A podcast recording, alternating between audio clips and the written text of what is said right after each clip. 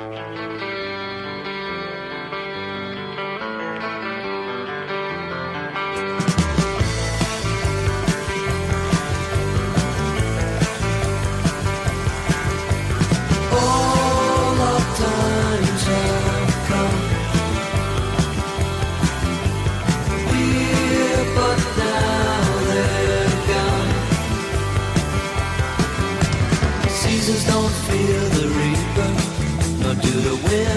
wind, the the rain. We can be like they are.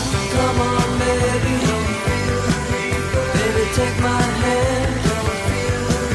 We'll be able to fly. Welcome back to New Persuasive Words. I'm Scott Jones. I'm Bill Borror. and we have with us Todd Littleton. Welcome, Todd. Thank you. Good to be It's on. It's great to have you on Bulls Gashista. We haven't done one of these for a We while. have not done a Bulgashish in a long time. Well, life life has gotten in the way a bit, but uh, we're glad to have you back on, and uh, thank you. Previous to this, Todd interviewed me for his podcast, uh, so honored to be a part of that. and the podcast still probably will have listeners afterwards. It's distinctly Uh, possible. Yeah, I don't know. Maybe. Yeah, we decided there are at least 12. 12, 12 he, he said he he opened. So for all the people who don't know you in podcast world, which I said, you mean other than our twelve listeners? Yeah, tw- yeah, yeah, yeah. Six of which are Bill's trolls. uh, or and it, and the other six are related to me. But uh, no, I don't think I think only a couple of my kids listen to this. I don't think family too often. I don't know. They've heard enough of me over the years. They don't, they don't need to. They don't need to use it recreationally. Exactly, exactly. So, I want to I want to read a passage to you guys from "Love Alone is Credible." See what you think of this. This is from von Balthasar. Christian love is not the word, not even the ultimate word that the world says about itself. Rather, it is God's final word about himself and therefore also about the world. The first thing the cross does is cross out the world's word by a wholly other word, a word that the world does not want to hear at any price. For the world wants to live and rise again before it dies, while the love of Christ wants to die in order to rise again in the form of God on the other side of death, indeed in death. The resurrection in death refuses to be assimilated, instrumentalized, or taken in tow by the necrophobic life of the world. This life, however, which wants to live before it dies, can find no hope in itself, itself to eternalize that which is time bound. Yeah, that, that's that's amazing. It's, it's, it's, one of those things- it's, there's so much there. It's sometimes hard to follow that as you read it because I mean I've read it before, but that's a lot there. Yeah, I mean, it's a, it's a, I- like I've re- I was rereading that. I thought, man, this is the whole thing right here. Uh, That interesting notion that the, the that the world can't comprehend Christian love because it wants to die and rise. It, it wants to rise again, live and ri- how does he say it? Live and rise again Without, without death, right? right? It- the- for the world wants to live and rise again before it dies, while the love of Christ wants to die in order to rise again in the form of God on the other side of death.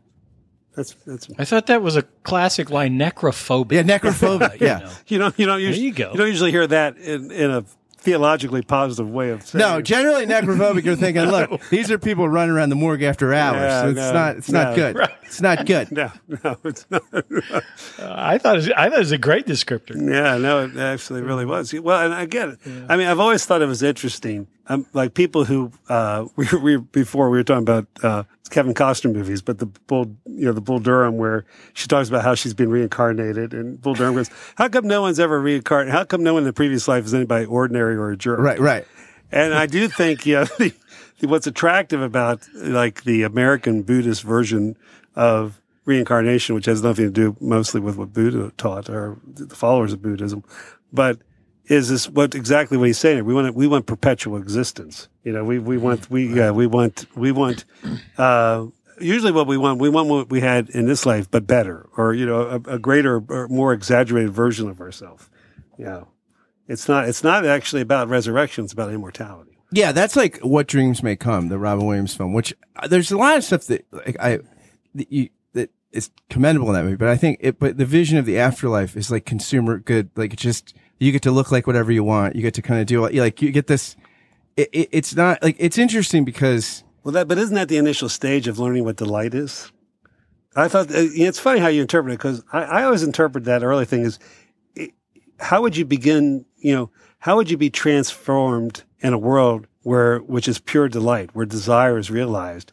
It makes sense that that would almost be you'd have to go through that for training purposes. But yeah, yeah, I think that like, or what, what made me think about though was right, like that that part of like creaturely, part of being a creature is like understanding your circumscribed, like your limits. Right. And so death and resurrection is not deliverance from your creaturehood. It's a transformation of the creaturehood, but it's not, but whereas I think, like, I think that what the vision of sort of immortality, like, it, it, it's sort of just expansion.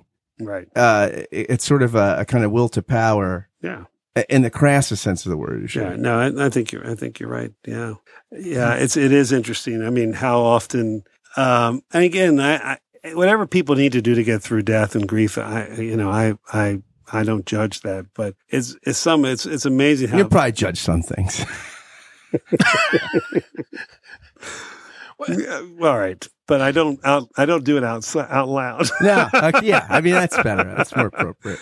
Yeah, yeah, but what about what about instead of you know kind of facing that issue, getting through death and grief, the the going back to the necrophobic or the or the uh, idea of sort of a uh, ongoing reincarnation absent death, where we tell ourselves that immortality or the next life, um, am, am, I going to be bald? Um, am I going to be fat? Am I going where where the desire for what's to come, as Bill was describing, has nothing to do with delight, has nothing right. to do with, you know, really grasping a transformation or a reorientation of what's what we value. But you know, how many people get turned off by the idea that I'm going to look just like I do? You know. Yeah. By the way, Ty, I don't know you very well, and, I, and, everything about you seems really positive and great and humble. And I hear you're a great pastor. But as I'm, as you're talking, I'm looking behind you, and you have terrifying cookie jars behind you, and. I mean, look at that. Yeah, that's, my, that's my wife's strange. collection. That's, I mean, that's, that's my, this, that's my that, wife's you, collection. Words, do they like at, at, night? Do they come alive and like eat your gas stuff? It's alive. this is this is the inspiration for um, a night in the museum. Oh, okay. Well, very good. I yeah. just, I mean, yeah. and again, I'm yeah. sure your cookie jars come alive. I'm sure it just wasn't a big I'm sure hit. your wife is charming too, but I just, I just want you to know her her her, her collection terrifies me a little bit.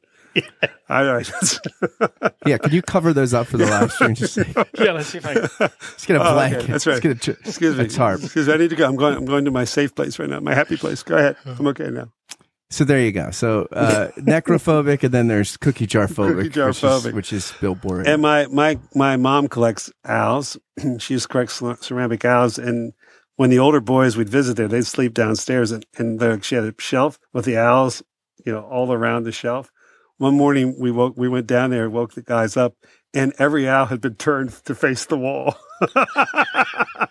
That's creepy, dude. Because we found out that Adam, my second son, who's afraid of nothing except ceramic owls, we found out. well, there's who who who is looking at you. So all right, yeah, it's very, very that little mama bear in the middle. She's the one who'll wreck. Yeah, she'll, yeah. she'll rip your face off right there. It's just a yeah. much better experience if you're seeing the live stream right well, now. you can see well, you can see these. You can see but these. But Bullsgeshista, the very nature of it, it's very, we're, we're, helping people engage in their imagination. Okay, exactly. For those like, of you who just listening to this, imagine a uh, Chester or a, a cabinet full of terrifying, friendly animal uh, cookie jars. That's what it See, is. This is where I think Stern is so talented because he'll have a whole contest and narrate the whole thing while no one can see it. Right. That's not that's not easy to do. No, it's not. And we could waste more time on this going through each cookie jar. Exactly. But I think we, we should move on. we, we, we, we, can move yeah, on to necrophobia. Yeah, because there'd be some that might be offensive. So we probably should move on to that. now everybody's going to wonder. yeah. Can, people are going to please send us pictures of Todd's cookie jars. Yeah, exactly. Yeah, we'll, we'll send links. But at any rate, I want to take a brief moment to ask you a quick question. Do you like this podcast? Do you enjoy it? Do you look forward to listening to it while you do a morning, afternoon, or evening routine, or while you're exercising, or while you're caught frustrated in traffic? Do you tune into it because of the conversations you find here. If the answer to the aforementioned questions is yes, or even just a solid maybe, would you do something for me? Would you consider becoming a Patreon sponsor of the podcast for just five bucks a month or more? It's for a good cause. You can help this podcast and one of the many others I do keep going, and you can help launch several other podcast projects I've got in the works. So I invite you to be a patron through Patreon of this, which I think is an art form you're enjoying and will continue to enjoy. Again, any contribution is welcome, but for five bucks a month, you will get a shout out on the thank you roll call, which begins right now.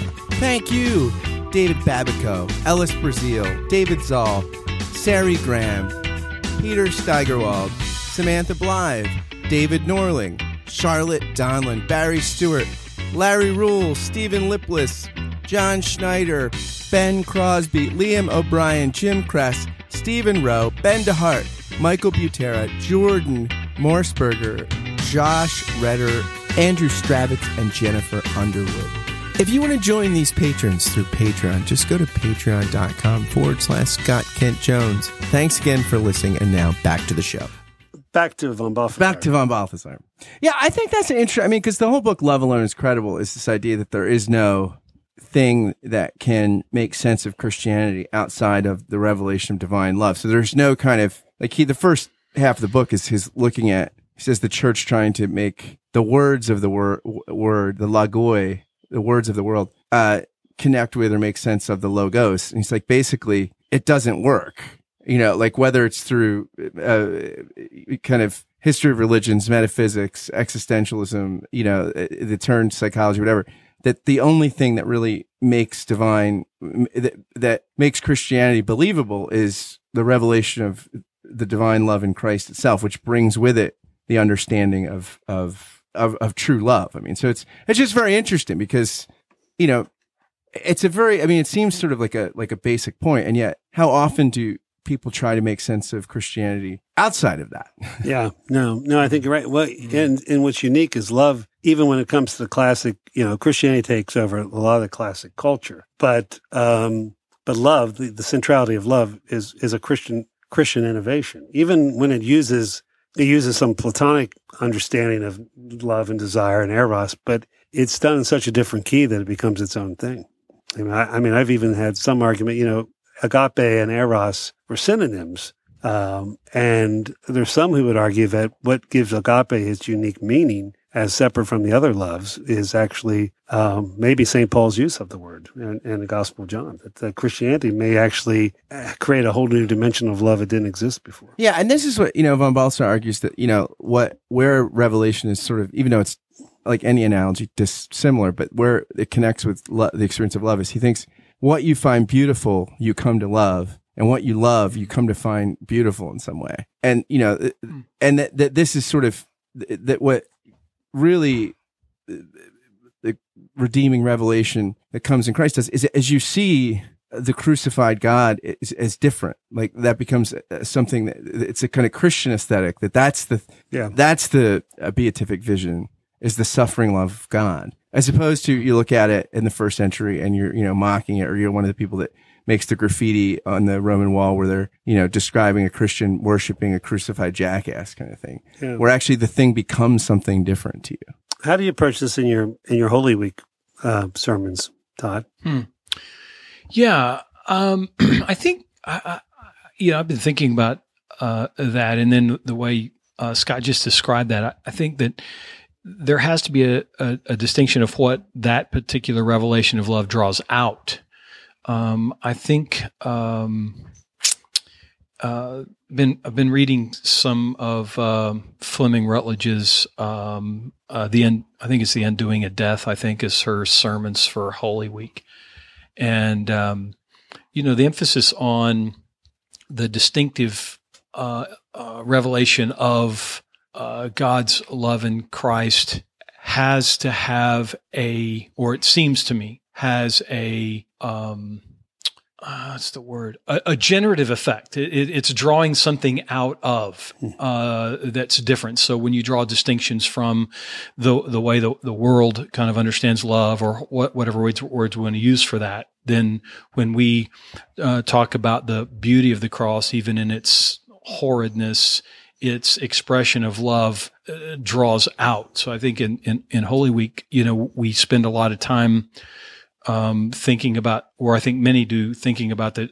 the, the transactional features, if that's even fair. And we miss that this ultimate expression of love is drawing out from um, those who are hearing the story told and, and God's self revelation of love in, in that act ought, to draw out from us something. Yeah. If that makes any It does, yeah. sense. I, I think arguably the most beautiful music ever written, uh, most of it or a lot of it has to do with the Passion of Christ. At least in terms of religious music. I mean, you stop and think whether it's even by association, um, you know, a mass or whatever, or a requiem. You know, you think of the music when you think of what Beethoven. Again, you go down the line. Some of the some of the most remarkable and some of the most beautiful classic hymns have to do exactly with this subject. I, I don't. I wonder if there's something about that that uh, we don't even you know unconsciously it draws out that very thing that you were saying. Yeah, and you know it's interesting. Chesterton in Orthodoxy says you know that er, kind of early on in that book he says that there are uh, you know th- there's the circle which kind of closes in upon itself, Uh, but because he th- he's thinking of like um, hierophonic kind of religions or thing religions that are sort of and philosophies that are it's symbolized by the circle, like an eternal circle. Or the snake. Yeah. like, It says, so whereas the cross, you know, stretches out in all directions Yeah. to all the corners of, of the universe, you know, as a, as a sign of safety for wayward travelers. I think that, but like, that's interesting. The, the difference between like an eternal circle versus an eternal cross or like P.T. Forsyth says, you know, there's a cross at the heart of God. Um, yeah, yeah. I mean, I think that's an, that generative. Yeah. P.T. Forsyth said that before Barth's doctrine of election stuff. Like there are a lot of people who think he anticipated Bart on a lot of stuff. British kind of thinker. Yeah, and and I think to me it's a way of not becoming over triumphalistic on Sunday, on Easter Sunday. I mean, I think there's a sense where, again, I, I probably heard this from some sort of revivalist preacher um, growing up, but that you know, in in heaven, the only thing that will be imperfect will be the scars of Christ. Now, whatever heaven's going to be like, whatever it is, but there's something about that image of the eternal imperfection, if you would, of the resurrected Christ is something that can't can't be lost in sometimes what becomes an overly romanticized realized eschatology on Easter. And I don't want to I mean I I I the joy and hope of Easter is something I hold on to, but um you know, I, I sometimes think that maybe Protestants took Jesus off the cross too quickly in our iconology. Yeah, you know when you when you mentioned over triumphalist, I you know think about this year's one um, one of Easter texts is Mark sixteen. So if you cut off at verse eight, it's it's not terribly triumphalistic. You No, know, it's, it- uh, terrified the with disciples leave with a great deal of fear and t- trembling. you know, terrified with so- joy. Yeah.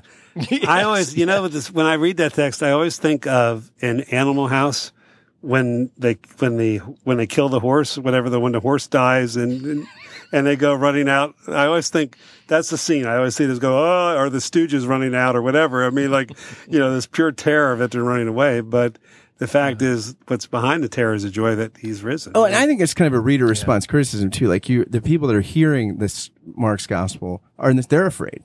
And th- mm-hmm. you have the sense that, well, the women were afraid too. And had they not gone and told the disciples, you wouldn't have heard the message. right. So if you, you- so in your fear, uh, you know, know that, you know, the, the, the message of hope that comes to you in those fears is, it, it was dependent on them working through the fear that you have right now. Yes. Yeah, and it, and it's and and it's I do like the snake handling stuff, though. I'm into that. That's the one thing I like about the longer ending. I mean, I don't think it's canonical, but I'm into it. So you want to come to You're going to have to relocate. So, for so the next so next time I visit West Virginia, you want to come with me? Only garter snakes. Only garter garter snakes. So that, those that, those are the mainline um, snake handling churches. I heard from Facebook just now, Todd. Jason Michelle said your church doesn't even have a cross in it. Uh, he then he stood he stood right behind our cross. Oh man, I heard he was a cross for you. Yeah, Yeah. he's a cross. Well, leave it. Leave, yeah, leave it to. No, I'm the peanut gallery. He's always. his his the the pulpit of which he stood behind is in the shape of a cross. I like that. Ah, so he probably didn't notice that. I heard. I heard this story yesterday by. by Yeah, Cl- probably if it wasn't hanging on a wall, I don't know. I heard this story from uh, uh, Jonathan Wilson Hartgrove told it to me, but a Clarence Jordan story. He said he was down at some big church in Atlanta or something, and this pastor's tall steeple ba- Southern Baptist church, and he says, "You wouldn't believe that huge cross all the way up on the top of the of the steeple. That cost us ten thousand dollars." And Jordan's like, "I remember where you can get him for free." That's uh, yeah. He was the kind of Saint Dominic of his day. That's Yeah, kind he, was, he was great. That was that was powerful stuff. No, but yeah, I think that's uh, you know it's interesting too about the Mark version. Uh, it's obvious the tradition wasn't comfortable living in fear because they had the snake part. right, right. We gotta have some. We can't end it like this. you know that's a great thing about a little bit of redaction criticism. You realize that.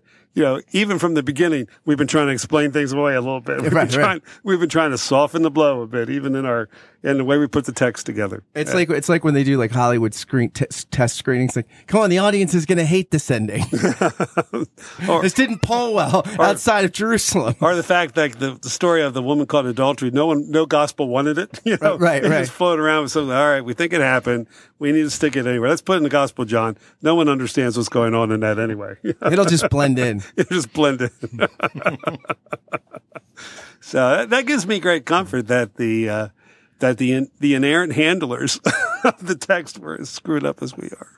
Well, and also I think you know it's interesting. But they wore gloves. That's why it was inerrant. They because had those gloves. Von Balthasar talks about just Holy gloves. love, like God wanting to be in the world as a holy other, but then comes in and through the world. And, and, and even, I think it's interesting when you, when you compare something like Mormonism or Islam and its understanding of revelation versus the Judeo-Christian kind of tradition, uh, Ju- Judaism and Christianity, where there's a history to the transmission of this. Well, and there's a lot of ambiguity, you know, and, and things as opposed to sort of one singular person gets a revelation in one generation. I, that's, I think that says something different about the character of the revealer. Well, I, I agree with the way you said, but an awful lot of Christians think about the scripture more like a fundamentalist Muslim. Right? Yeah, yeah. or- That's. or yeah, I mean, yeah. the the analogy in interreligious dialogue isn't between the Bible and the Quran. It's between Christ and the Quran. Yeah. Because those are both eternal words. I mean, the Bible doesn't function in Christianity, historic. I mean, traditionally. As the eternal word, the way you would say the I mean, the Quran is functions like what Christ is. yeah, yeah, yeah. Matter of fact, I was around a Muslim the other day, and I dropped my Bible, and they they they they kind of gasped. I go, no, no big deal. it's okay. The leather's not even genuine. yeah, it's bonded. That's right. That's the other thing too. When these fundamentalists give away bonded leather Bibles as gifts, I'm like, man, do you really believe it's that, man? If you're if you're buying cheap bonded leather, man, buy the real leather. That's right. By the way, you haven't. That's that's from the old days. That's from I, that's that's not the joke I used to make, though. But that is that, was- that was uh, one of your favorite early tropes. yeah, I, yeah, the, I believe the way yeah, evenly leather's genuine. That is interesting, man. I mean, you know, it's not that much more for the genuine regular leather. Well, I'm sure in Oklahoma it's only genuine leather down there. Exactly. Matter of fact, you can pick out the cow you want your Bible to come from. Like a lobster. Yeah, well, there, yeah. Oh, there's plenty of bonded le- bonded leather here in Oklahoma. I'm disillusioned. I'm disillusioned. No, I know. I hate to break it to I'm you. disillusioned. yeah, because you know I I because if I come down, I want to come down sometime. I'm gonna I want I want I'm gonna get boots. I got a hat. I got a cowboy hat I can wear. There you So- go. There you If go. I come down, I'm wearing just like the normal th- th- haberdashery, my my own custom. I'm not wearing anything different. Well, then you can't come to the Cattleman's Steakhouse with us. That's right. You've been to Cattleman's? well, ever there's a Cattleman's in every town. there is a Cattleman's. Was- There's a Cattleman's in Old Stockyards. In, in Midland, Great. in Midland, Tech, Yeah. Cattleman's Steakhouse, where gravy's a beverage. I think I'm gonna throw up. oh, I'm sorry. Don't mean to make your tender stomach. That's uh. right. You can have chicken fried chicken fried. That's just what's left in skillet afterwards. Put that on bread and a little gravy. It's it. Yeah, that's It's it. Yep. By the way, We can, there's, you up an there- there's of that that country gravy. song where you know it's like a little bit of chicken fry, something on a Saturday. I can't, you know that song? It's out. I don't. It's kind of a pop country. I hate this new pop country. But at one point, there's a there's a sign there's a verse, and we want to thank all those soldiers who gave our life so we can have chicken fried and be with our girls on a Friday night. In other words, you just thank people for dying so you can have chicken fried steak. Somehow that doesn't seem like a particular. It's Not the spirit of von Balthasar. It's not the spirit of Balthasar. Certainly not. Certainly not. That's necrophobic. It's necrophobic. Yeah. It's He- necrophobic. I can see Todd is It's necrophilic. I've got that. Todd's, I've got Todd's that. thinking, how can I work this into my Palm Sunday sermon? Exactly. Necrophobic. Absolutely. How can I get that in Yeah. there? Hey, you- you do uh, those like sermon notes where you have N blank blank blank blank I see at the end and they fill in they fill in necrophobic. I think the deacons would be talking to you afterwards if you did that. There'd Could be an be, emer- be. there'd be an emergency deacon meeting. Jason Michelle says Bill and Todd should be do a redneck old guy episode. Tell you what, that Miss he's he's angling for something. He's in the isn't he? peanut gallery. he just yeah. He's like one of the he's like the the Facebook version of the old guys in the Muppets. Up, in, yeah, up, in, probably. up, up in the, up in the balcony. he's he's just frustrated that he looks like us in his forties. That's his problem right now. Well, I, I'm always I'm always glad to provide some good humor. But for if, if, you know what, if I can if I can help your way, Jason, go ahead. well, friends, we've we've we've said it all. This this is it. the best of the Bulls. This is this is we've said it it all. I mean, we've said it all. All right. So, uh, what's your sermon title for Palm Sunday, Todd? I'm still working on the title. Okay. I, t- I title it. I title it the end. Uh, Very I just end. my well, the bulletin person makes me title it when they do the bulletin. It's going to be a rough week in Jerusalem. I'm, I, well, mine's Yeah. mine's a tri- mine's called a time triumph and a tragedy. That's nice. Yeah, and I like Mark's. I like Mark's version of the triumphal entry because they come in, Jesus looks around, says it's late, and goes home. He does. Yeah, I think Yeah. that's in some levels that's the beauty of Mark. There's So, some sightseeing. He looks around, checks it out the temple, and then leaves. yeah, but um, We- We're f- we're finishing up a series on uh, the, the meal stories with Jesus and Luke. So it's the Last Supper. So gonna probably have a little uh, uh, Exodus redo and and um, I still still still coming up with a title. But that's that's what we're doing on Palm Sunday. well, good. Well, blessings. Have a little chicken chicken fried hummus with that uh, meal. that's right. That's right. God bless. God bless. Good talking to you, Todd. Thanks. Thanks, guys.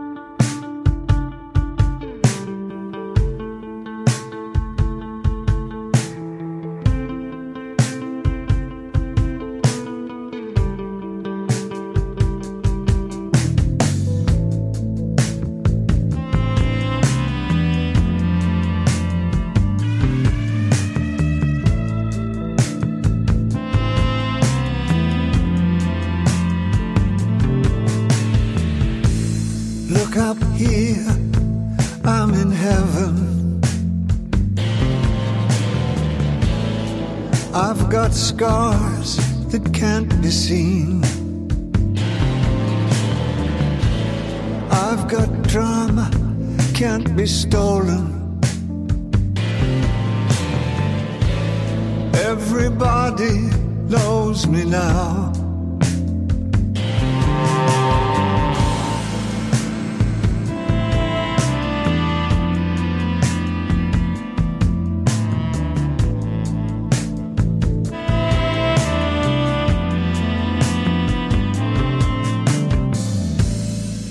Look up here, man, I'm in danger. I've got nothing left to lose. I'm so high it makes my brain whirl. Drop my cell phone down below.